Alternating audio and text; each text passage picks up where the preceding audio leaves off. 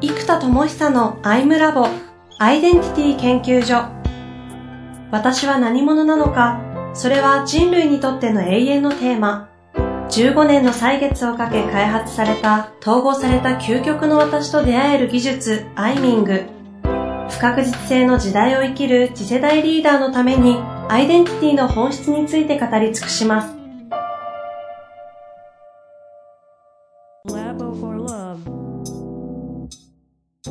こんにちは、遠藤和樹です。生田智久のアイムラボアイデンティティ研究所。生田さん、本日もよろしくお願いいたします。はい、よろしくお願いいたします。さあ、今回はですね、えー、前回にちょっとこう、続きというかね、あの、うん、延長戦でいきたいなと思うので、前回はちょっとだけ復習をしたいと思うんですけど、体のたるみから始まってたような気がしましたね。えっ、ー、と、そこを、まあ、能動的な思考、発信の部分と、受動的な運動、まあ、受動的に反応して発信するというのは受動的発信。これをこう掛け算していくことで、なんだろうな、陰陽が統合されていく形が、ちょうどやっぱり集中だけしてると内的世界とか想像だけ、体が止まった想像だけなので、本当にもうコンビニにしか行かない毎日なんですよね、今。本当に。だから、2週間に1回外出とか週1ぐらいですね。ちょっとあの言葉としてはちょっと引きこもりぐらいの状態ですね。引きこもりですね。能動的引きこもりです、ね。そうです、そうです。だからもうね、あの、やっぱりこれは能動性、受動性とかやっぱりバランスっていうとですね、なんかね、強い方を抑えちゃう傾向にあるから、バランス取るために。じゃなくて、統合は強い方を抑えるとか弱いじゃなくて弱い方を伸ばすこともそうだし統合的に扱うっていうことなのであのそうそうそうでこの辺りがですね今日テーマで持ってきたい、はい、螺旋的成長と直線的成長の違いみたいなことをですね最近まあ、つまり自己統合とか進化ってずっと扱ってて、じゃあ、な、何が違うんだろうってずっと言語化するためにですね、うんうんうんここ最近とかアプリが出るから、インサイトマインドとか、ね、だからそのどうやったら伝わるのかずっと考えてった結果、いや、ちょくちょく使ってた言葉なんです、説明の時に。だけど、改めてこのキーワードにフォーカスするといろんなことがすごく明快になってきてですね、うん、実はこの2つのキーワード、つまり自己統合って言うと意味がわかんなさすぎるから、螺旋的成長と直線的成長と置いた方が、自分にとっても人にとっても分かりやすいなって。ほうほう。今の時点でですよね、一体直線的成長、螺旋的成長がこう、どう自己統合とリンクするか見えないところあるんですけど、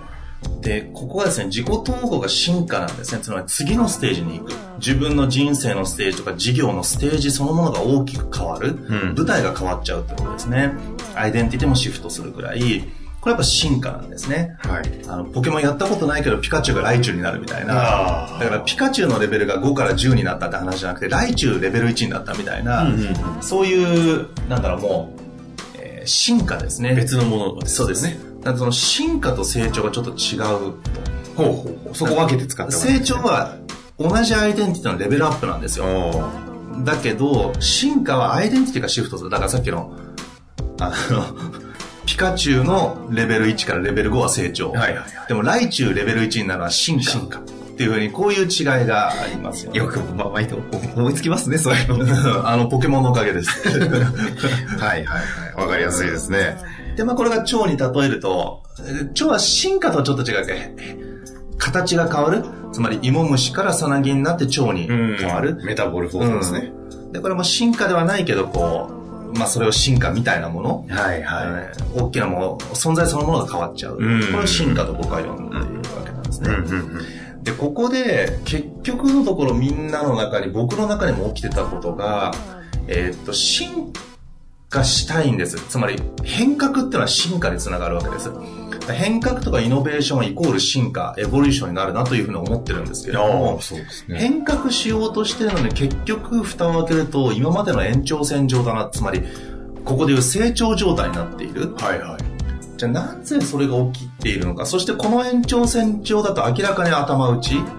絶対にこの天井を越さずに次の上のステージに行かない感じがするんですよ。うんで、ここから螺旋的成長だとドリルになるから、ウィーンってドリルだとコンクリに穴開くじゃないですか。うんでもサーベルを直線的に刺してても、どんなに鋭利なサーベルでも、なかなか天井穴開かないですよね。うんだからドリルなんですよ。うんその螺旋的成長でドリルをすると穴が開くけど、そのドリルじゃなくて直線的にガンガン突き刺してる形だと、やっぱりもう頭打ちになっちゃうんですね。なるほど。だから今の延長線上になるパターン。で、これが、えっと、直線的成長が多多くの場合、陰の克服、陽の強化なんですね。うん弱みを見つけて克服しましょう。強みを見つけてフォーカスして強みを伸ばしましょうと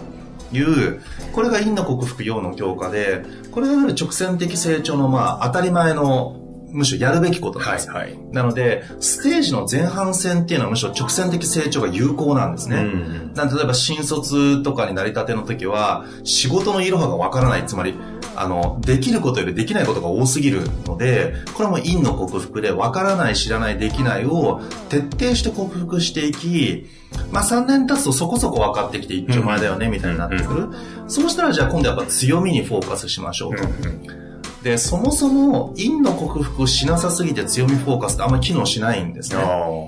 例えば、サッカーに例えると、足がすこぶる遅いと。なんか、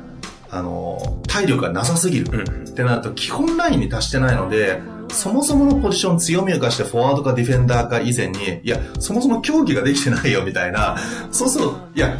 なんか、はまらんしとけと。その、50メーター10秒じゃまずいよみたいな、なんか、そこのやっぱ基礎をちゃんとやるっていう意味では、まず陰の克服を徹底する。うんできない、知らない、わからないを徹底して、できるに持っていくっていう、陰の克服がやっぱり直線的成長のうちに最初大事なんですよ。んでこれも結構世の中で強みフォーカスが大事だって言われすぎていて、これ、なぜ言われてるかという、やっぱり背景を考えるべきなんですね。うん陰の克服で頑張りすぎちゃった人たちが、陰の克服で能力が伸びたけど、強みを見なさすぎて、あれ？克服してきたけど強み生かしてないぞってなったから、陰の克服が終わった人たちに対しては強みフォーカスが非常に効果的なんですよ。ところが、陰の克服がまだできてない状態に強みフォーカスって言っても、その異常に足が遅い状態で、フォワードだよね、ディフェンダーだよね、強み的にって言われても、うん、そもそもどちらとしても難しいみたいな、その弱みをちゃんと克服して一定レベルの基本ラインまで、なんで、中間まではやっぱ直線的成長の、特に陰の克服をしっかり前半でやっていき、そこから陽の強化に入っていく。うん。そうするとまあ中間点ラインまでは直線的成長でギューッとしっかり伸びる。で、今これをやらずして、中央統合っぽい感じとか流れに身を任せるとか、中央っぽいアプローチをやっちゃうと、実は陰に目をつむり、克服されないまま、結局いいことに意識はいくんだけど、結局やろうとしても結局動けないよねとか、結局能力が足りないよねみたいなことになってしまうので、シンプルにそこはしっかり磨くと考えれば実は悩む必要がないんですよ。むしろ能力の話は磨けばいい。うん単純な。できない知らないわからないとっとそうなんです。磨くとしかもそれが超一流になるんだったら話は別ですけど、一般的にで考えると、例えば部活動3年やってる人だったら、自分がやってない競技だったら、いくら補欠の人でも、基本ほとんど手も足も出ないああそうですと思うんですよ。うんということは、どんなに下手だとしても3年間徹底してやってる人には、他のスポーツでそこそこ運動神経が良かったとしても、まあまず勝てないわけですよ。ただなんか天才は話は別ですけどね、若干。たまにいます たまにいます。あの、異常に全部がすごい人。武井壮さんみたいなうん陸上終わったと思ったらゴルフなんかもう70安全さが 回っちゃうみたいなその元々の神経が活かされる場合はありますけど、まあそういうタイプじゃない一般人同士の比較で言うならば、はいはい。やっぱ3年間部活でも書道でも何でもいいからやってる人に、素人がいきなりえー勝負ができるかっていうと、まず、まず話にならないので、逆に言うと3年間ちゃんとやれば、一定レベルの能力は、まず身につくわけですよ。ん。だから逆にそこに力がないんだったら、悩まずにやるっていうのが実は結構大事なんですけど、でもやっぱこの陰の克服が苦手だと悩まずやるがちょっとなかなかできないので、まず克服できるように場のエネルギーを借りる。だったらそういう環境を選択するのか、意志を高めてやりきるのか、目的を明確にしてエネルギー高めて頑張るか、とにかく陰の克服。で、そこから陽の強化。えー、螺旋的成長というのは陽の変化のことではないあ、陽の強化ではないですよね。そこは直線的直線的ですよね、まだ。で、そこで中間点まで行くと、いわゆる頭打ちになるんですね。成長の限界みたいな。螺旋カーブがギューッと上がるんだけど、ヒュッとこう、なだらかになっていって、頭打ちになってしまう。で、ここで実は中央統合という螺旋的成長にシフトするタイミングなんですね。で、頭打ちになり始めてきたら。うん、で、ここで、えっと、次何するかというと、克服してきた陰の中に実は、えー、陰極まって陽だったもの。うん、つまりその弱みがあったから裏っ側に強みが隠れてたよね、みたいなテーマ。例えば、なんかサボり癖がある人というのは、いい意味で、えっと、リスク意識が低いんですよ。つまり、無双化であるので、うんうんうん、マイナスで言えば着実にできない。でも、無双化じゃなければ志は持てないっていう側面もあるんですね。はい。はい、つまり、そんな社会、そんな社会のでかいこと言ったって現実的に考えたら無理だよっていう、つまり無双状態ないと、うん、社会に対してこれが必要だとか、そこに対しておこがましいながら自分がやるんだなんて、そんな勘違いなかなかできないわけですよ。そうすると、えっ、と、サボり癖がある人、無双的な人の方がそういうことを逆に口だけで言える側面があるので、逆に口で言わないと思考ができないから固まんないわけですね。はいはい。でもサボり癖を直して着実に徹底してやるんだと言ったことは絶対だと磨いていきました。で、磨いていった先に着実性とか確実性が上がった反面、確実なことの範囲しか考えられなくなっちゃって、無双的な挑戦や、本当に人生大事なのはこれだけど、現実的に考えて無理だと思っちゃって、そっち側が使えなくなっちゃう。そうすると、あの、今度は陽極まっていいですね。着実性という陽が極まった結果、陰として、無双的な挑戦や、自分の枠の外を見れなくなっちゃってる。っていうことで、もともとは、あの、陽極まっていい。例えば、無双とか夢を見る力があったのが陽極まっていいんで、サボり癖とか、無双的コミットメントになっちゃって、結局やらないできないだよね。で、この陰を克服するために陰極まって、今度陽で、それじゃダメだと思ったから思いっきり着実性、確実性を磨いた結果、陰気余って陽になったから、ちゃんとことは起こせるようになったんだけど、今度陽気余っていいんで、確実性を重視できるがゆえに、自分の確実じゃない範囲、つまり挑戦っていうのは確実じゃないものなので、すべてが、確実な範囲は挑戦にはなり得ないので、確実性が身についたがゆえに、小さくまとまっちゃって、自分の枠を自分で作っちゃって突破できませんと。こうやって陽気余って陰気余って陽気余って陰気余ってを繰り返していくわけです。で、これによって、あの、螺旋的発展がどんどん起きるわけですね。はいは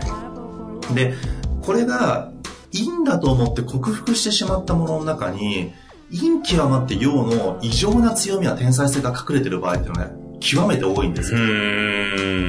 なので、そうすると、陰を今度あえて出す。確実性が強くなりすぎた自分は、確実性を抑えるんじゃなくて、いい加減さを取り戻す。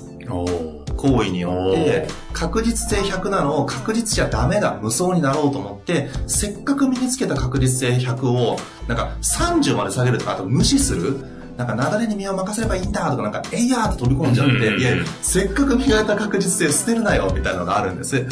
で、今度無双になっちゃう。これまた絶対うまくいかないというパターンは、もう一回繰り返すんですよ。で、あ、やっぱこれじゃダメだと思って、今度、せっかく今度、いい意味で無双的になれたのに、またそれを切り捨てて、やっぱり確実じゃなきゃって言って確実性に無理やり持っていっちゃう。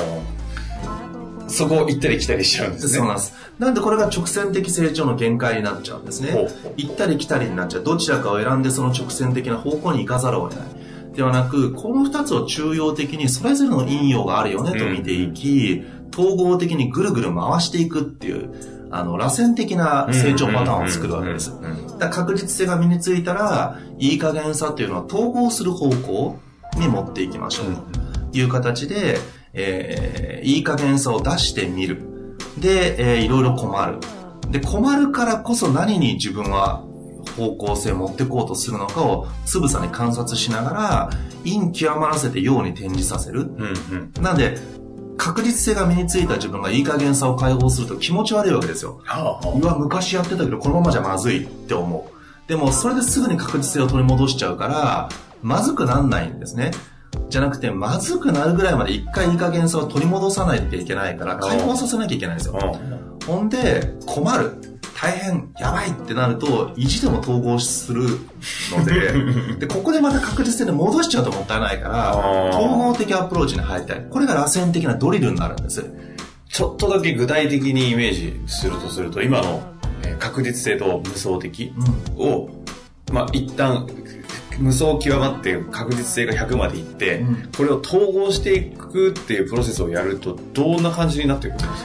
例えばあり得るのは無双っていうのはある意味ジャンプアップなんですね、夢や理想が高くなりすぎる。つまり大ジャンプしちゃってるのが論理飛躍が起きてるわけですよ、んだから今に落とし込めないから戦略戦術がないのでゴールは確かにそこなんだけど理想を現実に落とす時の戦略戦術実力が伴わないからできなかった逆にだけなんですね、うんうん。だけといえば。でも目指してるところや理想は素晴らしいんですよであるならば無双しててもダメだよねじゃなくて確実な戦略戦術に落とし込むっていうことを無双を。そうです。統合できればいい。そうなってくると今までは確実な行動レベルのことを頑張ってきたわけなんだけど確実な戦術確実な戦略っていう方に発展させると実は無双というものと統合できるわけなんですね、で、えっと確実すぎる戦術というのはえっとこれも経営とかね戦術やったことある方わかるんですけど確実すぎるものほど不確実なものはないんですよ。つまり、遊びがない戦術って絶対崩れるんですね。あの、っていうのは未来は想定通りにいかないので、想定通りにいかないものをガチガチな確実性の未来にのように戦術作ったものは、はいはい。現実に即さないので絶対破綻するんです。うん。なので、未来というのは不確実なものであるので、不確実性やいい加減さ、緩み、遊びを入れたものの戦術ほど完璧なんですよ。うんうん。ので、それをもともと持ってるいい加減さをうまく統合することで、統合的に不確実なもの、いい加減な要素、遊びの要素もあるから、確実な戦、ある意味本当の意味で確実な戦術になっていく戦略になるというふうにその、なんか論理ガチガチ、分析ガチガチの戦術、戦略ではなく、そのいい加減さえ遊びを入れた、まあ不確実性をある意味考慮したという意味では論理ガチガチなんですけど、うんうんあの、そういうものをちゃんと作っていく。ーそうするとこの人の発展パターンとしては、より戦術戦略を考えることであり、確実な行動ができるようになったから、うんうん確実なもうちょっと俯瞰した思考に意識を持っていく。うんみたいな成長パターンがあり得る。なるほど、そのパ、そういう感じになるわけですね。まあ確かに今までね、あの、セルフアイミングとかやってる人、そういうプロセス見てきましたけど、ちなみになんですけど、こういった直線的成長の限界をきたした時にもう螺旋的成長で行くしかないと。いうのは、アイミングとか間もみたいなところにですよ、こう行くと多分その、あ、こういうことなんだっていうのは体感できると思うんですけど、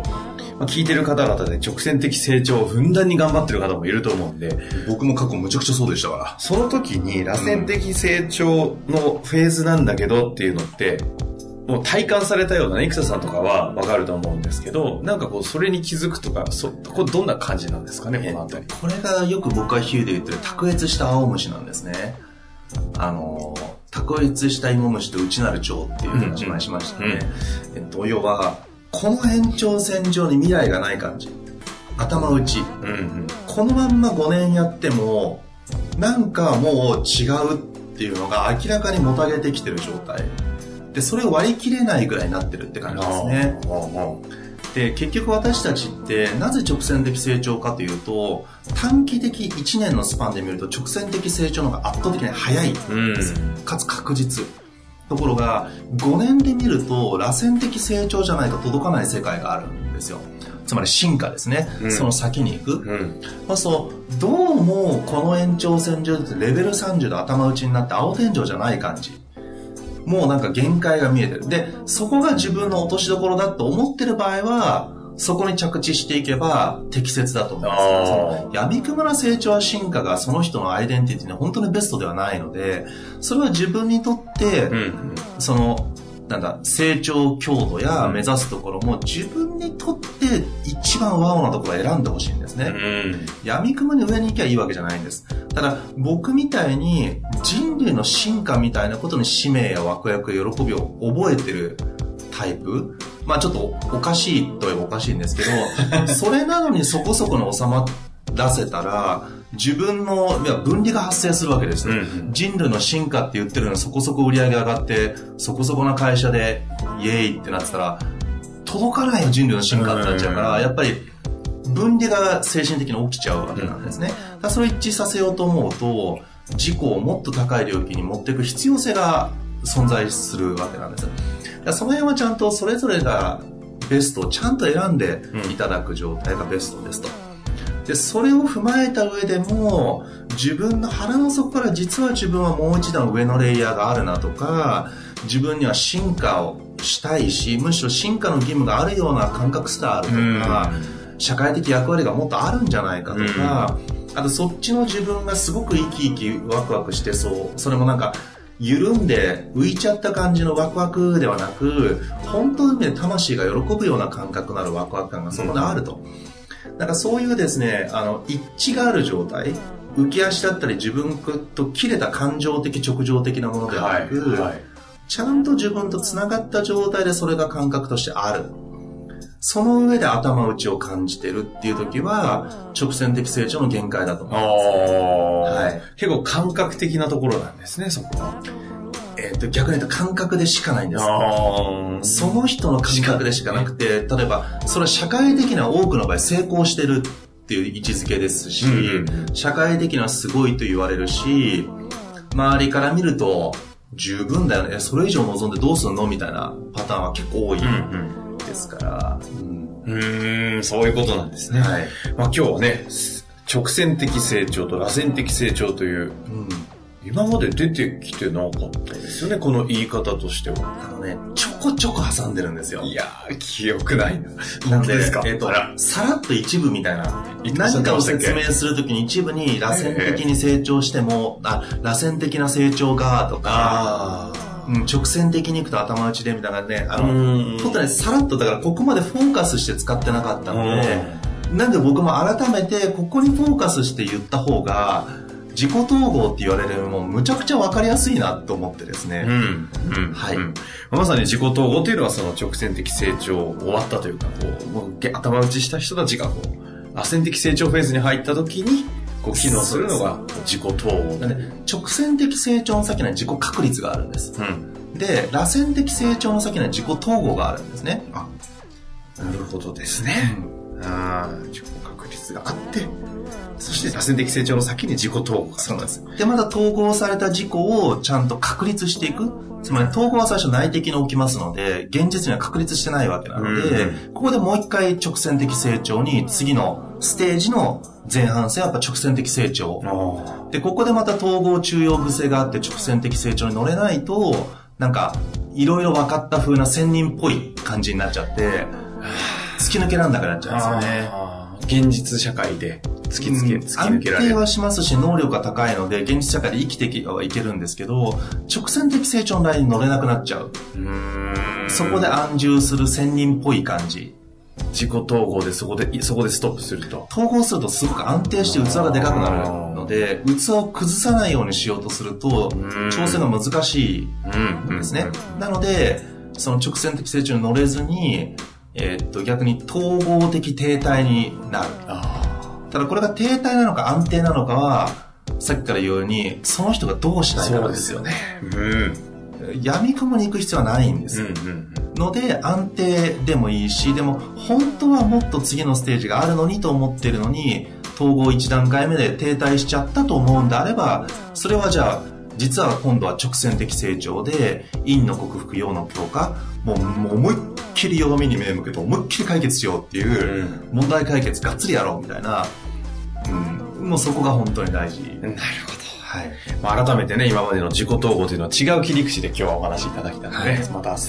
いい感じでこう、整理されたんじゃないかなと思はいっております。というわけでね、皆さんも何かご質問とかあれば、最近ね、ちょっといろいろいただきたいなと思う、そろそろね、質問を聞いてみたい。そうですね扱いたいなと思うんでね、ねぜひね、お待ちしておりますので、というわけで、菊田さん本日もありがとうございました。はい。よろしくお願いします。